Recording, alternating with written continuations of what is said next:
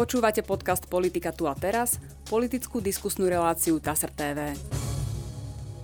V dnešnej relácii vítam bývalého premiéra, poslanca Národnej rady a predsedu strany Hlas SD Petra Pellegriniho. Dobrý deň. Dobrý deň, prajem. Pán Pellegrini, dnes máme široký VR tém, ale začnem veľmi aktuálnou. Šéfa opozičného smeru SD Roberta Fica odviedla vo štvrtok policia predtým, ako sa mal začať stranou ohlásený protestný sprievod na Tyršovom námestí v Bratislavskej Petržalke, líder opozičného smeru po prepustení z policajnej stanice povedal, že bol obvinený z trestného činu podnecovania, toľko konštatuje TASR. Ja k tomu hneď prilepím aj staršiu správu. Polícia v útorok obmedzila na osobnej slobode dvoch zdravotníckých záchranárov, ktorí pred Národnou radou upozorňovali na neriešenie svojho postavenia a postavenia zdravotníkov zo strany vlády a poslancov parlamentu. Popoludní prepustili z policajnej celý. A už sa nechal počuť pán predseda parlamentu Kolár, že za nich zaplatí pokuty. Ja sa ale chcem spýtať vo všeobecnosti. Vaša strana rešpektuje núdzový stav. Vy ste vyhlásili, že sa nebudete počas núdzového stavu zapájať do protestov. Možno je to potom aj hodná otázka na vás, keďže stojíte tak ako keby bokom eh, od toho, ako hodnotíte to, že iné skupiny, napríklad v prvom prípade záchranári, v druhom prípade opoziční politici, napriek núzovému stavu nejaké zhromaždenia organizovali a ako hodnotíte tú reakciu polície? No na úvod mi dovolte povedať veľmi jasne, že zadržanie predsedu opozičnej politickej strany len kvôli tomu, že chcel verejne vyjadriť svoj nesúhlas e, s politikou vládnej koalície je absolútne nepriateľné. Ja si myslím, že vláda urobila obrovskú chybu a policajný zbor takisto, ako konal na príkaz, ešte sa uvidí, že na príkaz koho, že sa nechal vôbec namotať aj policajný zbor do tohto trapného divadla, pretože neviem, čomu mal tento zásah poslúžiť. Ak niekomu poslúžil, tak skôr e, Robertovi Ficovi a určite nie, nie vládnej koalícii, ale to si už musia zodpovedať oni. Ukazuje sa v priamom prenose aj zásah voči Robertovi Ficovi, aj zásah voči záchranárom tento týždeň pred Národnou radou, že samotný núdzový stav, ktorý bol vyhlásený, vláda naozaj nepotrebuje len kvôli tomu, aby mohla riešiť problémy v zdravotníctve, ale ukazuje sa, že ho chce a už aj to reálne robí, využívať na obmedzovanie základných práv a slobod ľudí a to je aj právo sa zhromažďovať. Pokiaľ viem, tak malo ísť o protest vo forme jazdy vozidiel trúbením z Tyršovho nábrežia okolo prezidentky a okolo úradu vlády. Ja nevidím nič zle na takom proteste, veď v aute, kde sa môže viesť hoci kto, hoci kde. Ja si myslím, že policia, neviem prečo, zakročila. Zdá sa, že to bolo dopredu pripravené. Policajti už mali nejaké obvinenie a predvolanie. Či chcela demonstrovať silu alebo zastrašiť ostatných, neviem. Myslím si, že to bolo amatérske zo strany vládnej koalície, nemalo to tu čo robiť. A ja si myslím, že za niektoré takéto aktivity by sa nemusel hambiť ani taký nejaký a, lepší diktátorský režim. Takže toto absolútne odmietam a vyjadrím sa e, k tomu vždy veľmi jasne a veľmi rázne. Toto tu nemá čo robiť. Zásah voči záchranárom považujem absolútne za nemiestný. V situácii, keď sme, sme, sme čelíme tretej vlne keď sme e, záchranárom v prvej, druhej vlne tlieskali, keď sme im v prvej vlne ešte aj poslali možno nejaké e, finančné ohodnotenie, tak teraz e, v tretej vlne ich ideme zatvárať, zatýkať len kvôli tomu, že prišli vyjadriť pred parlament názor, že smiešné 30 eurové zvýšenie ich platu v tejto zložitej situácii je naozaj skôr výsmechom a plúvancom do očí tým záchranárom, ktorí sú na pokraji svojich síl. Myslím si, že v tomto, nie je chyba, v tomto nie je chyba na ich strane, pretože to neboli obrovské hromadné podujatia. Prišli záchranári vo svojich uniformách pred parlament v kľude ukázať, že sú tu a že chcú niečo robiť. Ten autoprotest predsa asi pravdepodobne aj splňal všetky náležitosti nejakých protipandemických opatrení. V aute sa vozí aj dneska možno 10 tisíc aut v tomto momente po Bratislave. Takže či sa vezie 50 navyše a trúby, to nemá s tým nič. Takže ja si myslím, že toto je absolútne zlyhanie vlády. Ukazujú svoj strach, ukazujú, chcú ceriť zuby, len eh, si myslím, že dosiahnu pravý opak a ten odpor voči vláde sa bude vďaka takýmto zásahom ešte stupňovať. No ale aj vaša strana vyhlásila, že v čase núzového stavu nebudete podporovať zhromaždenia. To znamená, to znamená, vy ako keby rešpektujete tú myšlienku, že by sa ľudia nemali zhromažďovať, keďže je tu pandemické nebezpečenstvo. To je súhlas, to súhlasím a preto ani sme nikdy si e, nedovolili počas obmedzení tieto pravidlá narúšať a zvolávať nejakých tisíc alebo 5000 ľudí niekde na jedno miesto, lebo to je riziko a už duplom pri nakazlivom omikrone, o ktorom ani nevieme, čo je. Ak ide e, o protest, ktorý organizovala strana Smer, podľa tých informácií, ktoré ja mám, malo ísť o autoprotest, to znamená, že každý sedel vo svojom aute a trúbením mal iba prejsť po Bratislave, čiže tam pravdepodobne nedochádzalo k nejakému zhromažďovaniu veľkého počtu ľudí na jednom mieste za účelom demonstrácie a nejakých rečí a ja neviem čo. Jednoducho boli v autách a mali sa previesť. Takže uh, nepredpokladám, že by Robert Fico bol taký amatér, aby uh, urobil taký protest, ktorý by narúšal tieto, tieto eh, pandemické nariadenia. Podľa mňa to mal pripravené tak, aby všetky plnil. Ešte raz, bol to trápny zásah zo strany vlády. Bola to snaha zastrašiť všetkých, ktorí chcú demonstrovať. Ukázalo v priamom prenose, že núdzový stav im slúži práve na toto, ľuďom zapchať ústa. A takýto zásah voči predsedovi opozičnej politickej strany v deň plánovaného protestu a za takýchto zvláštnych okolností je naozaj niečo, čo do demokratickej krajiny absolútne nepatrí a toto bude, a bude to stať vládu podľa mňa ešte veľké škody a urobili obrovskú chybu, že to včera dopustili. No, ako hodnotíte samotné tie protipandemické opatrenia, lebo práve na tie narazili aj tieto protesty. Uh, snažíme sa niečo robiť, snažíme sa niečo robiť, myslím, ako štát, uh, s treťou vlnou. Vyvíja sa ešte horšie ako druhá. Je, je pravda, že Možno, že v tejto chvíli sme už za tým, za tým pomyselným vrcholom, pretože začali pomaly, ale, ale už viditeľne klesať počty pacientov v nemocniciach. Mm.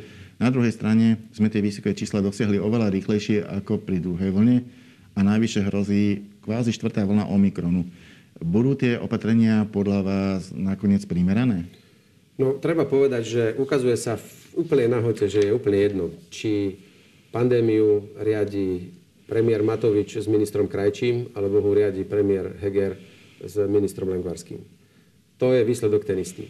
V druhej aj v tretej vlne Slovensko niekoľko týždňov svietilo na najhorších priečkach v rámci celého sveta, čo sa týka buď úmrtí alebo, alebo počtu nakazených na milión obyvateľov.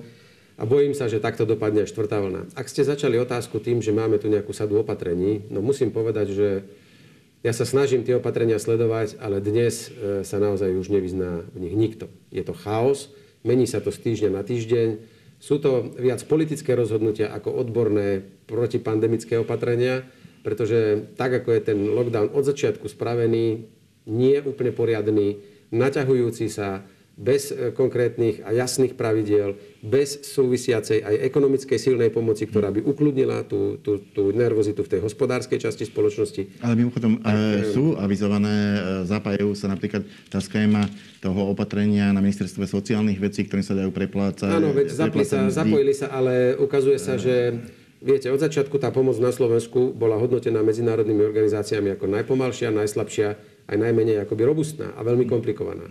A samotní podnikatelia, samozrejme, nejaká časť víta časť tých opatrení, že aspoň niečo dostane, ale nie je pravdepodobne dostatočná. V opačnom prípade by ani gastrosektor, ani ďalšie iné ťažko skúšané odvetvia neboli tak tvrdo zasiahnuté a ne, nevolali by po pomoci. Takže ak vláda chcela tretiu vlnu zvládnuť lepšie, mala vyhlásiť lockdown úplne tvrdý, jasný, kompletný, taký ako mali v Rakúsku, povedať, že bude trvať 2 alebo maximálne 3 týždne, potom uvoľňovať, ale tie 2-3 týždne zatvorných prevádzok naozaj veľmi výdatne ekonomicky sanovať, aby tí e, podnikatelia túto situáciu prežili. Nestalo sa ani jedno, ani druhé a bojím sa, že Omikron, ak sa naozaj potvrdí, že je extrémne nakazlivý a nedaj Bože ešte bude aj e, mať ťažšie priebehy u pacientov, tak Slovensko sa ani na tú štvrnú vlnu nedokáže pripraviť, lebo sme sa nedokázali pripraviť ani na tretiu. Želajme si, aby ten Omikron kľudne vytlačil delta variant, ktorý je tu dnes, ale aby, bol, ale aby bol slabý a aby sa z neho stala teda menej nebezpečná choroba. To by sme si mohli želať, to by bol najkrajší vianočný darček pre Slovensko.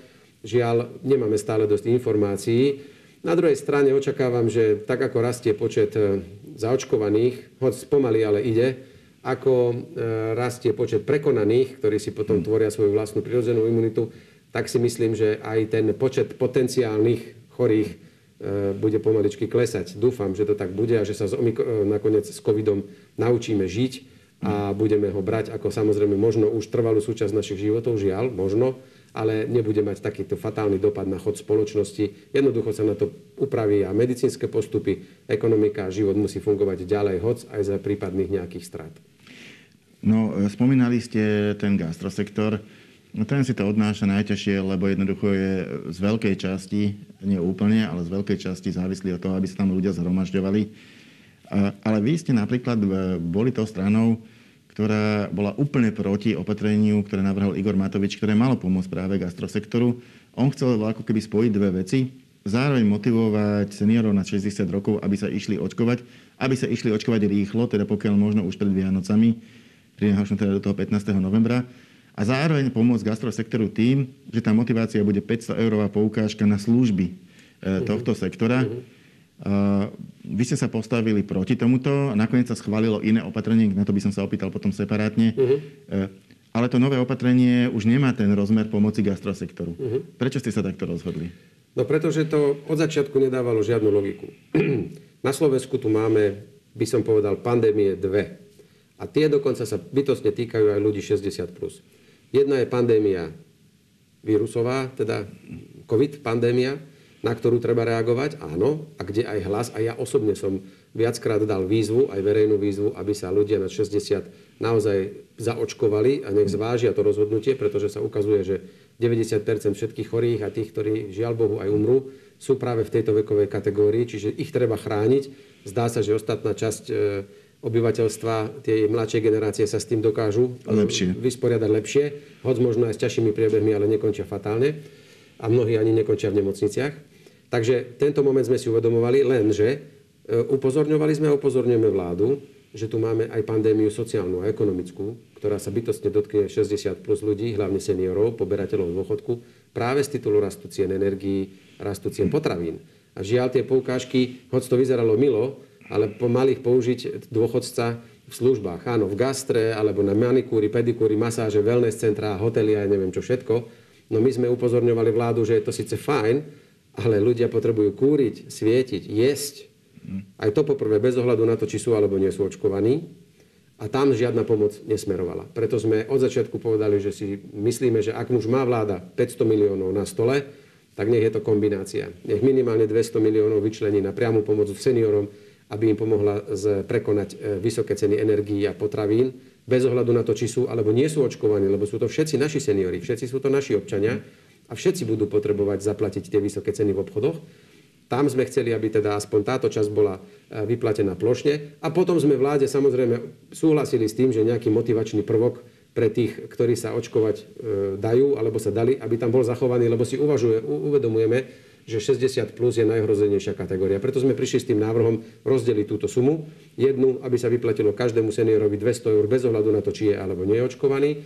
A nakoniec sme navrhli my, aby bola vyplatená maximálne 300 eurová nejaká motivačná zložka pre tých, ktorí sú očkovaní alebo sa očkovať dajú. Žiaľ, čo ma zatiaľ veľmi mrzí, zatiaľ vláda zmietla zo stola tú prvú časť nášho návrhu, aby každý senior dostal nejaké prostriedky pretože si myslíme, že to jednoducho bude treba urobiť. Preto sme aj v parlamente navrhli pri rokovaní o rozpočte presunúť 300 miliónov eur z rezervy už do rozpočtu ministra Krajniaka, aby budúci rok na takýto kompenzačný príspevok mal peniaze. To nám vládna koalícia zamietla, ale avizujem, že budeme tlačiť na vládu, aby na februárovú schôdzu Národnej rady bol predložený návrh zákona o kompenzačnom príspevku pre seniorov, ktorý nemá nič mať s očkovaním, ale ktorý má riešiť ich sociálnu a zložitú ekonomickú situáciu vzhľadom na extrémny rast cien potravín, ale aj všetkých ostatných služieb a komodít, ktoré sa bežne, dennodenne používajú. No a ten druhý, ten tých 300 eur, samozrejme to prešlo. No to, no, to prešlo a tu je otázka, že či je to tá správna motivácia. Ono ukazuje sa, že určite nejakí ľudia vďaka tomu príbudnú. Jednoducho predsa len e, pre dôchodcu, ktorí niektorí majú naozaj vo výške tých 300 eur celý dôchodok alebo jeho mhm. väčšinu. Je to taká suma, že, že určite nejakých namotivuje, aby sa nechali očkovať. E, otázka je, či je to ten správny a efektívny spôsob propagácie očkovania takým, takýmto priamým, takúto priamou platbou. E, a ak nie, lebo vidím, že sa tvárite, že možno, že aj nie, e, prečo ste ho podporili? Ja vám to chcem povedať, že my sme veľmi dlho rozmýšľali, ako sa postaviť pri tom hlasovaní. Treba povedať veľmi jasne a na rovinu, že tento návrh by vláda si schválila aj bez nás. Nepotrebovali na to opozíciu, pretože to podporila už aj Saska a všetci, takže oni mali dostatok hlasov. Ale my sme sa v hlase e, rozprávali, ako sa postaviť k tomu, keď už vláda nechcela dať e, tým seniorom, ako sme my navrhovali plošne všetko, a chcela poslať aspoň takýto príspevok, že či aj týmto sme sa mali otočiť chrbtom, hoci môžeme o tom opatrení myslieť svoje. Ale keď sme si pozreli čísla, že asi 400 tisíc už k dnešnému dňu e, ľudí na 60 plus je zaočkovaných aj treťou dávkou. Mm, tak tých, peniaze dostanú Takže tých 400 tisíc automaticky dostane po 300 eur. Zároveň sa ukazuje, že prvou dávkou je už zaočkovaných skoro, alebo viac ako 900 tisíc, uh, to je ale vrátanie aj tých, čo už majú 3, 900 tisíc uh, ľudí na 60+. Plus. To znamená, že týchto 900 tisíc ľudí, ktorí už mali minimálne jednu, a teda dokončia si druhú alebo tretiu podľa toho, v akom sú štádiu, tak je veľmi dobrý predpoklad, že milión skoro ľudí, čo skoro môže dostať 300 alebo 200 eur na svoje účty. Také sme si povedali, že hoci môžeme o tom na opatrení myslieť, čo chceme, pretože nesanuje tých, ktorí neočkovaní nie sú, ale sme nevedeli E, s čistým svedomím, viete, sa otočiť chrbtom a zahlasovať proti len kvôli tomu, že to navrhol Matovič a tým miliónom seniorom by sme čo povedali, že prečo sme nesúhlasili aspoň s nejakým odškodnením alebo aspoň nejakou pomocou. To ale neznamená, že hlas nebude ďalej trvať na tom, že tých 200 eur alebo koľko vláda nájde, treba vyplatiť každému seniorovi a nespájať to s očkovaním, nesegregovať ich, ale použiť ich na naozaj sanovanie zvýšených cien, ktorým budú čeliť slovenskí seniori budúci rok e, podstatne viac ako tento. Takže čakáme, či sa podarí urobiť aj to B, ale to hlasovanie bolo také. Či je to optimálne? Nie som si istý, preto hovorím, že e, ja osobne budem spokojný, aj keď ten milión e, ľudí na 60 plus dostane aspoň tieto peniaze, lebo tie mm-hmm. skončia u ľudí a u slovenských rodín a vrátia sa do národného hospodárstva. Ale musíme bojovať aj za tých ostatných, ktorí sa očkovať nemôžu, alebo sa nikdy nedajú, lebo sa boja o svoje zdravie, alebo im to nedovoluje zdravie, aby sme aj im našli spôsob, ako ich finančne motivovať, pretože, viete, pripomínam to vláde stále. Vláda je vládou všetkých občanov tejto krajiny. A ak sa nám tu milión a pol ľudí v konečnom dôsledku možno definitívne rozhodne, že sa nikdy zaočkovať nedajú, to sú naši občania. Tu pracujú, odvádzajú tu dane, platia si zdravotné poistenie, tak je našou úlohou aj vlády, aby vymyslela taký spôsob fungovania spoločnosti, kde plnohodnotne budú žiť aj títo. Predsa nemôžeme z nich spraviť občanov druhej kategórie, ktorým nedovolíme už nič, len chodiť do práce a domov, a možno do potravín, tak toto z dlhodobého hľadiska fungovať nemôže. Mhm, pretože... Bolo by možné ich zaočkovať povinne, to hovorím čisto v teoretickej to, rovine, ale... ale hovorím to preto, že sa povinné očkovanie už spomína aj v tom politickom diskurze. Sa spomína, ale som rád, že ste to podali. Hlas nikdy nepodporí povinné očkovanie. Očkovanie povinnené aj vy a ja sme absolvovali a mnohé deti ich absolvujú, všetky deti absolvujú teraz, ale vakcíny proti chorobám, ktoré už dávno skoro vymizli z povrchu zemského práve vďaka vakcínám, E, očkujeme vakcínami, ktoré majú desiatky rokov za sebou a poznáme presne, ako fungujú. Za týchto okolností, keď e, budeme potrebovať možno štvrtú dávku, potom ešte možno, že aj piatu a ten, ten, ten vírus mutuje a stále to tu je a ľudia zomierajú a umierajú aj zaočkovaní, lebo aj to je pravda, tak za takýchto okolností vydať príkaz, povinne niekoho očkovať, e, kde nemôžete ľuďom garantovať, že ani neochorejú, ani neumrú, ani že sa vírus už nikdy viac neobjaví. Toto neviete nejakým spôsobom garantovať a preto neviem, ktorá vláda si trúfne toto spraviť. Hlas bude zásadne proti. Uh, viete, a tá motivácia, áno, tá motivácia pre niekoho na Slovensku uh, bola alebo bude finančná. Pre väčšinu ľudí to bola motivácia zdravotná, strach o svoje zdravie, ale priznajme si, že aj veľká časť ľudí ešte bude asi pribúdať a tam bude ten rast podľa mňa rýchlejší ako pri, pri finančnom ohodnotení. A to je jednoducho, že mnohí tak spravia pod tlakom, aby mohli spoločnosti normálne fungovať, pretože e, to pravidelné testovanie to je, je, to je, je únavné, áno. aj finančne náročné pre mnohých a zároveň, viete, začne sa nám asi diať situácia, že pokiaľ tie opatrenia sa budú uvoľňovať len pre očkovaných, tak e, si myslím, že mnohí nakoniec, e, aj tí, ktorí doteraz váhali, to nespravia, čo mňa veľmi mrzí, že nespravia to očkovanie kvôli zdraviu, mm. ale urobia to len kvôli tomu, aby mohli ísť do kina, mohli sa zaližovať si aj do zahraničia, alebo, alebo mohli cestovať Takže bude to taká kombinácia tých rozhodnutí. Najoptimálnejšie by vždy bolo, aby ľudia so svojím zdravím robili niečo len preto, že si chcú chrániť zdravie a nie preto, aby mohli chodiť e, na plaváreň. Žiaľ, ale takáto je realita. Nie je to len na Slovensku, je to aj v iných krajinách, len ja sa oficiálne pýtam. Sú krajiny, my máme teraz možno, ja neviem, 53%, 4 možno zaočkovanej e, dospelej populácie, percent. Pýtam sa, čo bude, keď budeme zázrakom dosiahneme 70% keď vidíme, že krajiny, ktoré majú už pomaly aj, aj 90% zaočkovanosť, majú lockdowny, robia furt nejaké opatrenia, život je stále obmedzený, hoď tí ľudia zaočkovaní sú. Preto by bolo veľmi dobre povedať aj ľuďom, že čo to prinesie, keď ich bude zaočkovaných 75%. Či naozaj už máme istotu, že nebudú lockdowny a nebudeme nejakým spôsobom obmedzovať život ľudí, alebo teda to bude fungovať, alebo nebude. A na toto vláda nepozerá a my sa vôbec nepozeráme, ako má vyzerať život na Slovensku o pol roka. riešime to zo dňa na deň, ale to je výsledok amatérskeho prístupu tejto vlády. No je pravda, že e, ak by aj len v jednom z mnoha miliónov prípadov nastal ten prípad imunitnej reakcie na, na vakcínu, ktorý končí e, proste zrazeninou a smrťou uh-huh. prípadne, uh-huh. je to proste naozaj jeden prípad z miliónov. Ale ak by to bol zrovna prípad človeka, ktorý odmieta tú vakcínu a násilom ju pichnú, tak potom neviem, ako by sme to potom označili, keď by sa to stalo proti jeho vôli a zabilo by ho to. E, myslím si, že by sa to aj z právneho hľadiska veľmi ťažko riešilo. To bude veľmi nepríjemné. Určite štát e, sa na to chystá nejakým spôsobom odškodňovacím zákonom, mm. ale ja si myslím, že takýto jeden incident e, je poprvé, by bol absolútne signálom pre zbytok spoločnosti, aby sa proti povinnému príkazu očkovať búrili a nedali sa podvoliť tomuto príkazu. A po ďalšie by bolo veľmi zaujímavé, keby sa takýto prípad stal, až potom, ako na Slovensku, teda Igor Matovič sluboval, že zavedie zákon o hmotnej zodpovednosti politikov. Mm-hmm. A to by ma potom veľmi zaujímalo, že ako by sa nazeralo cez takýto zákon na premiéra, ktorý by dal príkaz e, slovenských ľudí povinne očkovať a takéto veci by sa stali. Že ako by bol braný na zodpovednosť, keď by toto jeho konanie mohlo spôsobiť až to, čo ste povedali a naznačili vy v otázke. Takže veľmi opatrne s takýmito zásahmi do, do, do ľudských práv a slobod. Občan si má vybrať, občan sa má rozhodnúť a štát má nájsť spôsob, aby jeho vlastní občania mohli fungovať e, za rôznych okolností, aj s tým, že nie, u, u tých, ktorí sa nerozhodnú neočkovať sa, či sa rozhodnú neočkovať sa, musíme ich rešpektovať. Sú to naši občania, nie sú to žiadni cudzinci, ktorých môžeme poslať naspäť do Afriky a mali by mať e, taký systém fungovania, aby tu žili plnohodnotný život a my musíme ich rozhodnutia rešpektovať. Žiaľ, takto je demokracia. Toto je demokracia. Tu nie sme na, diktátor, na, na diktatúra nejaká, že si tu bude môcť s nami robiť hoci kto, hoci čo. Uvedomte si, že raz sa k tomu možno vrátime, keď bude chvíľku času. O aké práva a slobody postupne ľudia boli oberaní, čo všetko boli pod rúškom strachu e, ochotní akceptovať, aký zásah do súkromia, aký, aké obmedzenie ich niekedy nedotknutelných práv a slobod e, sa tolerovalo, ja pevne verím, že raz sa nájde doba, že sa o tom budeme rozprávať. Nie kvôli tomu, aby sme možno niekoho trestali, ale aby sme si uvedomili, že dochádza aj k erózii určitého spoločenského fungovania.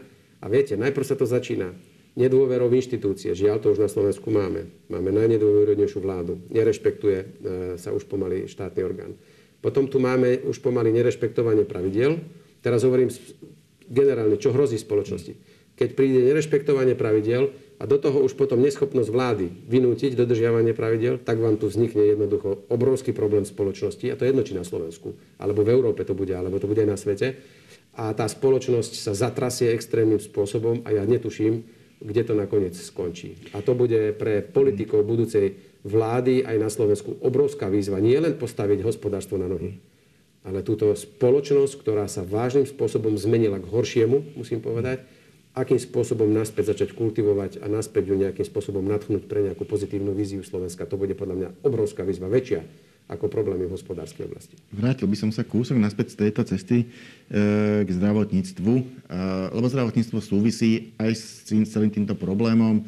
Vy ako opozičné strany tlačíte na to, aby sa do toho nalialo viacej uh-huh. peňazí. Myslím si, že smeráci navrhovali nejakých 300 miliónov, ale vy ste tiež apelovali na to, aby sa zdravotníctvo finančne podporilo cieľom stabilizovať lekárov a sestričky, uh-huh. ktorí pod tlakom, možno, že aj pod tlakom týchto nových povinností a rizik. Vieme, že veľa lekárov aj podľahlo covidu, hlavne, hlavne teda koncom minulého uh-huh. roka, odchádzajú, odchádzajú do predčasného dôchodku, odchádzajú vôbec zo Slovenska. E, ale napriek tomu ste nepodporili e, plán zdravotníckej reformy, na základe ktorej by ale do tohto rezortu mohli ísť peniaze z plánu obnovy. Tak akú to má logiku? Ja vám poviem. Ak sa hovorí ešte o rozpočte, tak chcem len pripomenúť, že boli len 4 pozmeňujúce návrhy k štátnemu rozpočtu v pléne a, a z toho dva podal hlas. Jeden bol koaličný a jeden dali buď poslanci LSNS alebo republiky. A my sme v jednom z týchto dvoch pozmeňujúcich návrhov áno navrhli presunúť 500 miliónov, pol miliardy eur z, eur z, z rezervy to znamená spod zadku Igora Matoviča, lebo on miluje rezervy, na ktorých on sedí a potom vydiera ostatných ministrov, čím dá alebo nedá peniaze, to on sa v tom úplne podľa mňa vyžíva, on si našiel novú hračku, tak zobrať mu to spod zadku a dať to rovno do rezortu zdravotníctva, aby tak zaznel jasný signál tým zdravotníkom, že tých peňazí bude dosť. Žiaľ, do, ideme s rozpočtom, ktorý ešte znižuje rozpočet oproti tohto ročnej skutočnosti. Zároveň nám odišlo zo zdravotného systému za rok 1500 pracovníkov, zdravotných sestier a lekárov.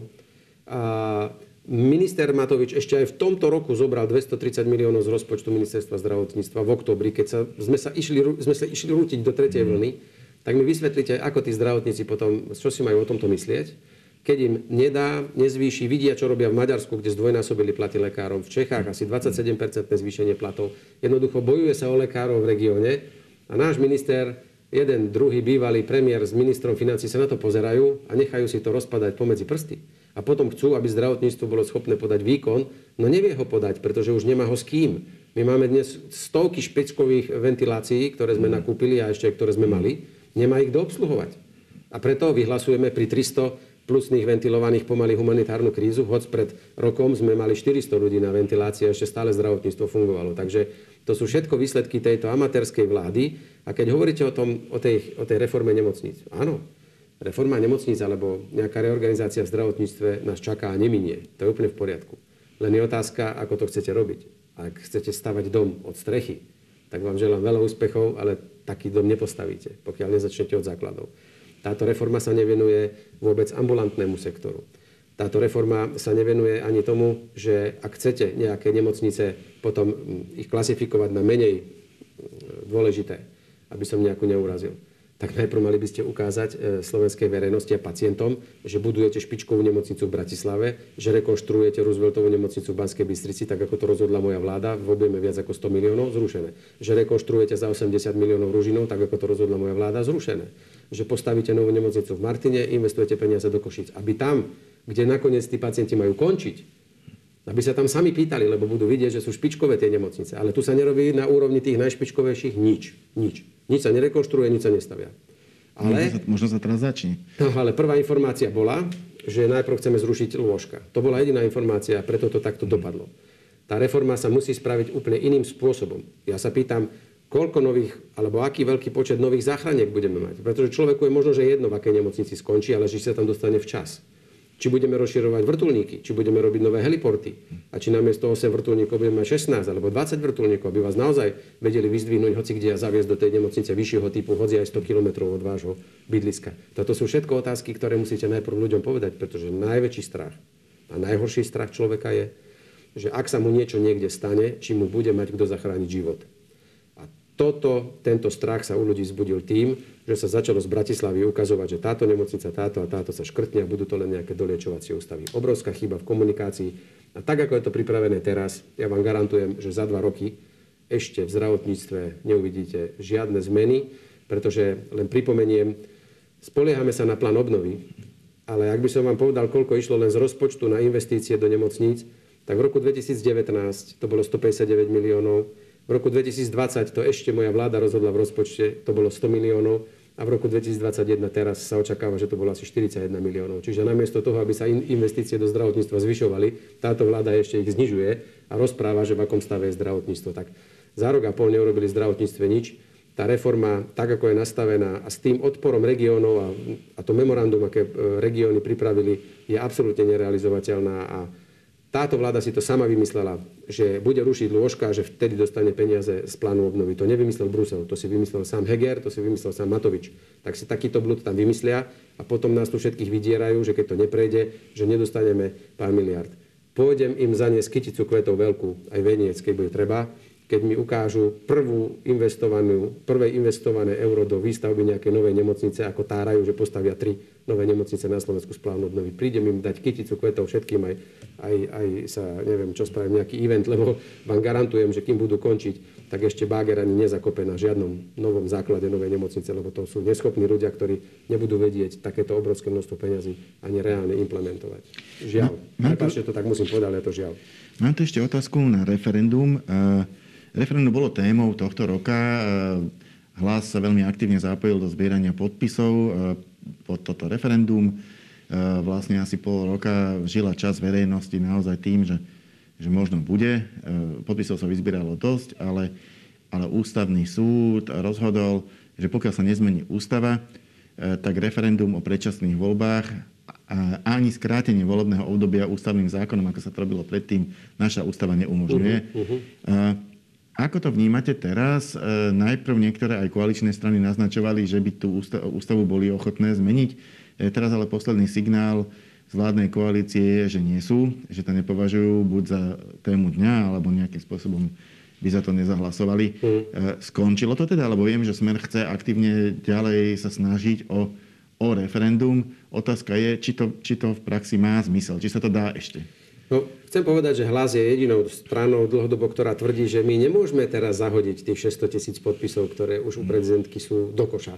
A povedať si, no stalo sa, nič z toho. Ja som stále presvedčený, že tých 600 tisíc ľudí vyslalo jasný signál, že si to referendum želá. A preto ústavný súd, ak rozhodol, že, nejaká, že na Slovensku, lebo on nám vlastne čiere na bielom napísal, že neplatí to, čo ja si osobne myslím, a dúfam, že aj vy, že ak ľud raz moc politikom dáva, musí mať právo, tento istý ľud, tú moc tým politikom aj zobrať. Ústavný súd povedal, že fajn, ale musí to byť napísané v ústave. Ano. A preto áno, pani prezidentka povedala, treba zmeniť ústavu, my to plne rešpektujeme, podporujeme. Veľkou chybou, že pán poslanec Taraba predložil zmenu ústavy, tým pádom bola odmietnutá ako opozičný návrh a pol roka sme teraz nemohli v tom nič konať, tak teraz je zmena ústavy v rukách len a len, ako ste správne povedali, koalície. A hoď by som tu teraz mohol zacitovať, nemám toto so sebou, vyhlásenie Borisa Kolára ako druhého najvyššieho ústavného činiteľa, ako ľudia referendum si zaslúžia a potrebujú a on robí všetko preto, aby e, takúto možnosť mali. To isté povedal Matovič, ešte douražal pani prezidentku, že to bolo od nej hnusné, že sa dovolila si e, opýtať sa na ústavný súd a ešte povedal, že to je úplne že plúvanec do, na demokraciu a ústavný súd, že urobil zlé rozhodnutie. No tak teraz som čakal, že prídu prvý s touto novelou. Áno, vyslali signál taký nenápadný z koaličnej rady, že majú teraz iný, iné problémy, že sa nejdú zaoberať problémami opozície. Ja chcem povedať, že to nie sú problémy opozície, to sú problémy občanov tejto krajiny, viac ako 600 tisíc ľudí.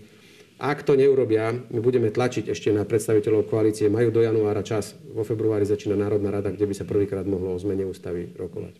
Ak tak neurobia, my budeme musieť zvážiť aj svoje ďalšie kroky možno demonstratívne hovoriť o tom, že či Boris Kolár má ďalej ako druhý najvyšší ústavný činiteľ sedieť na stoličke predsedu parlamentu, keď e, priamo do očí ľuďom povie, že právo a ich, ich právo, a referendum je ľudské právo, e, či právo ľudí uh, im ho nakoniec nedopraje, neumožní, bude blokovať tú novelu ústavy, tak si myslím, že budeme musieť možno pristúpiť až takýmto tvrdším opatreniam a rozmýšľať o jeho návrhu na odvolanie. Ale tam ešte nie sme. Ja by som bol radšej, keby novela ústavy prišla. Ak sa ale ukáže, že toto nie je, hlas je pripravený samozrejme okamžite so všetkými svojimi štruktúrami, so všetkou svojou energiou e, podporiť akúkoľvek ďalšiu petičnú aktivitu.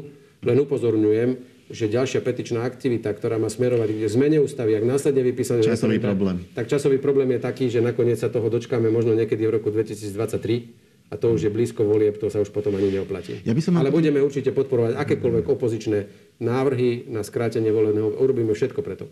No, ste opozičná strana, čiže je to ako keby aj vo vašom záujme.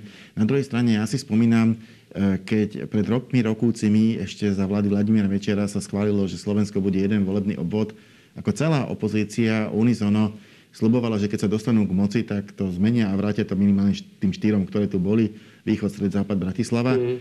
Už sa to nikdy nestalo, lebo jednoducho pre politické strany to má aj svoje výhody, ak môžu mať svojho lídra na, vlastne na každom volebnom lístku. Určite. Proste sa to už nikdy nezmenilo. Rozmýšľam teraz nad tým, že áno, v ústave chýba nejaká možnosť referendum alebo ústavným zákonom skrátiť volebné obdobie, ale ako je to výhodné pre akékoľvek vládne strany? Jednoducho, teraz ste v opozícii, možno sa dostanete do vlády, keď budete vo vláde, zrazu zistíte, že vás nikto nemôže odvolať a že máte na 4 roky garantovaný mandát viete napriek tomu povedať, že ak by ste aj boli v tej opačnej pozícii, že tú ústavu zmeníte? Určite. Aj keď to bude už pre vás nevýhodné v tej chvíli? Určite, to chcem povedať úplne veľmi jasne. Ak to dovtedy nebude a hlas sa dostane k vláde, tak tú ústavu naozaj budeme meniť tak, aby to referendum o predčasných voľbách mohlo bývať a aby aj poslanci mali možnosť si skrátiť rozhodnutie svoje volebné obdobie. Viete, my už musíme prestať vnímať tú politiku, že ju robíme len preto, aby sme sa čo najdlhšie udržali pri moci. To je není fér. Veď predsa, ak ten národ vás tam zvolí a je s vami spokojný, tak vy sa žiadneho referenda bať nemusíte. Ale my tam predsa nie sme preto, aby sme my mali stoličky, ale my sme preto, že nás tam poslali tí ľudia a od nás čakajú nejaký výkon. A preto ja si myslím, že naopak, tí ľudia majú mať, práve politik má nad sebou mať ten damoklov meč, že keď prestane robiť to, čo slúbil, že ho tí ľudia dokážu odvolať. A viete, také tie reči, táraniny, že no ale to by každý pol rok mohlo byť referendum. To zasa nie je také jednoduché. Poprvé, nazbierať podpisy problémy, je... a potrebujete aj nejaké kvórum a to, je, to naozaj si vyžaduje už úplne inú atmosféru v štáte. To akože pri bežnom nejakom, že sa vám zobudí nejaký opozičný predseda len tak, hoci kedy počas vášho vládnutia a navrhne referendum, to, to, to nie je len tak jednoduché. Ale keď je situácia v spoločnosti vážna, to referendum je jediný demokratický spôsob. Uvedomte si, že keby bolo referendum a bolo by aj neúspešné, tá spoločnosť dostala možnosť sa vyjadriť.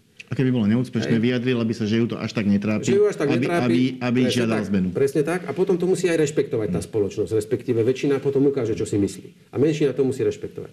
Preto sa čudujem týmto politikom, že robia opak, pravý opak. Tu zatvárajú e, e, opozičného predsedu, tam zatvárajú záchranárov, namiesto toho, aby ľuďom umožnili ísť k referendu. A potom z hrdinsky a tak, ako sa patrí, z prijať výsledok a tým pádom by sa aj situácia spoločnosti ukludnila. Ja vám garantujem, išli by sme podľa ústavy, išli by sme podľa zvyklosti, slušne, tak ako to Slováci vždy doteraz robili. Ak to tak neurobia, mám vážne obavy, že v tej spoločnosti, ktorá je tak napätá, budú eskalovať čoraz viac a viac také prejavy, možno už aj násilnejšie, alebo na prejavy, ktoré budú e, vlastne akoby predstavovať bojkot nerešpektovanie vlády, policie, sílových zložiek a nejakýchkoľvek úradov a každý si bude už potom robiť, čo chce, len v záujme toho, aby prežil a zachránil svoju vlastnú existenciu. To je to najhoršie, čo sa Slovensku môže stať a ja sa bojím, že ak to takto ďalej pôjde, tak sa to nakoniec aj u nás diať začať môže. Posledná otázka, dávam mu teraz v týchto posledných reláciách každému, e, pretože sa blíži koniec roka, je taká ako keby otvorená, je to vaša šanca e, trochu e, zbilancovať tento rok, ale hlavne ukázať, čo sú tie najdôležitejšie ciele hlasu SD v roku budúcom, v roku 2022. Uh-huh. Takže nech sa páči, máte priestor. Musím povedať, že hlas má teraz za sebou prvý taký štandardný celý rok, kedy e, už fungoval. Podarilo sa nám e, zorganizovať už štruktúru e, po celom Slovensku a v, každej, v každom okrese máme okresné e, štruktúry. Fungujeme, e, predstavili sme veľké množstvo zákonov, pretože hlas slúbil a to som, to som rád, že sme dodržali že pri kritike budeme vždy aj konkrétni a budeme hovoriť, ako by sme to riešili my a predkladáme návrhy zákonov, predkladáme naše materiály na rôzne témy, máme vlastný pohľad na nájomné bývanie. Sme jedinou opozičnou stranou, ktorá predstavila náš vlastný plán obnovy a náš pohľad, ako by sme tých 6,5 miliardy využili. Čiže pracujeme veľmi aj odborne. Som rád, že na, v, pozadí, o čom sa málo vie, funguje veľké množstvo odborných profesijných skupín na rôzne oblasti ktoré e, vytvárajú ten potenciál a odborný background strany hlas a mnohé z tých tvári, ktoré sú veľmi známe, ale nechcú sa politicky angažovať, e, ale odborne chcú hlasu pomáhať, tak dávajú tomu tam aj ten obsah e, vnútorný. Čo je výzva pre budúci rok pre nás je, aby sme predstavili už základné kontúry nášho programu. Chcem, aby to nebol program, ktorý má ľudí nejakým spôsobom len obalamutiť na najbližšie voľby, pretože už nechcem, aby sme robili na Slovensku len túto krátkodobú politiku do najbližších volieb, ale aby sme sa snažili načrtnúť takú širšiu, širší pohľad na to, ako by mal vyzerať život na Slovensku, možno aj v roku 2030 a ďalej, a čo všetko preto treba, treba spraviť. Takže to je pre nás taká, taká veľká výzva. No a samozrejme hlas bude prvýkrát sa zúčastňovať ako samostatná strana komunálnych volieb a regionálnych volieb, tak pevne verím, že e, ako nová strana sa nám podarí postaviť dobrých kandidátov, že vytvoríme rôzne koalície, e, pestrofarebné po celom Slovensku, že nepôjdeme nejakou jednotnou muštrou a že dosiahneme nejaký úspech a že budeme mať už aj vlastných zvolených primátorov, starostov a množstvo poslancov. To by som si veľmi želal. No a zároveň dúfam a želám si, aby aj budúci rok, aj napriek tomu, že bude situácia asi turbulentná, možno dramatická, možno aj veľmi napätá, si ja aj moji kolegovia v hlase a hlas ako taký zachoval taký ten hlas zdravého rozumu, rozvahy, pokoja, riešenia a nejakej nádeje, že dá sa politika stále robiť na Slovensku aj slušne, odborne, profesionálne a dá sa na Slovensku opäť aj spoločnosť jemne ukludniť, zjednotiť pre nejakú lepšiu víziu Slovenska. Hm, ďakujem pekne. Posledná otázka, posledná odpoveď našej dnešnej debaty. Ja za ďakujem Petrovi Pelegrinimu. Ja ďakujem za pozvanie. A my sa v našej relácii stretneme opäť na budúce. Dovidenia. Dovidenia.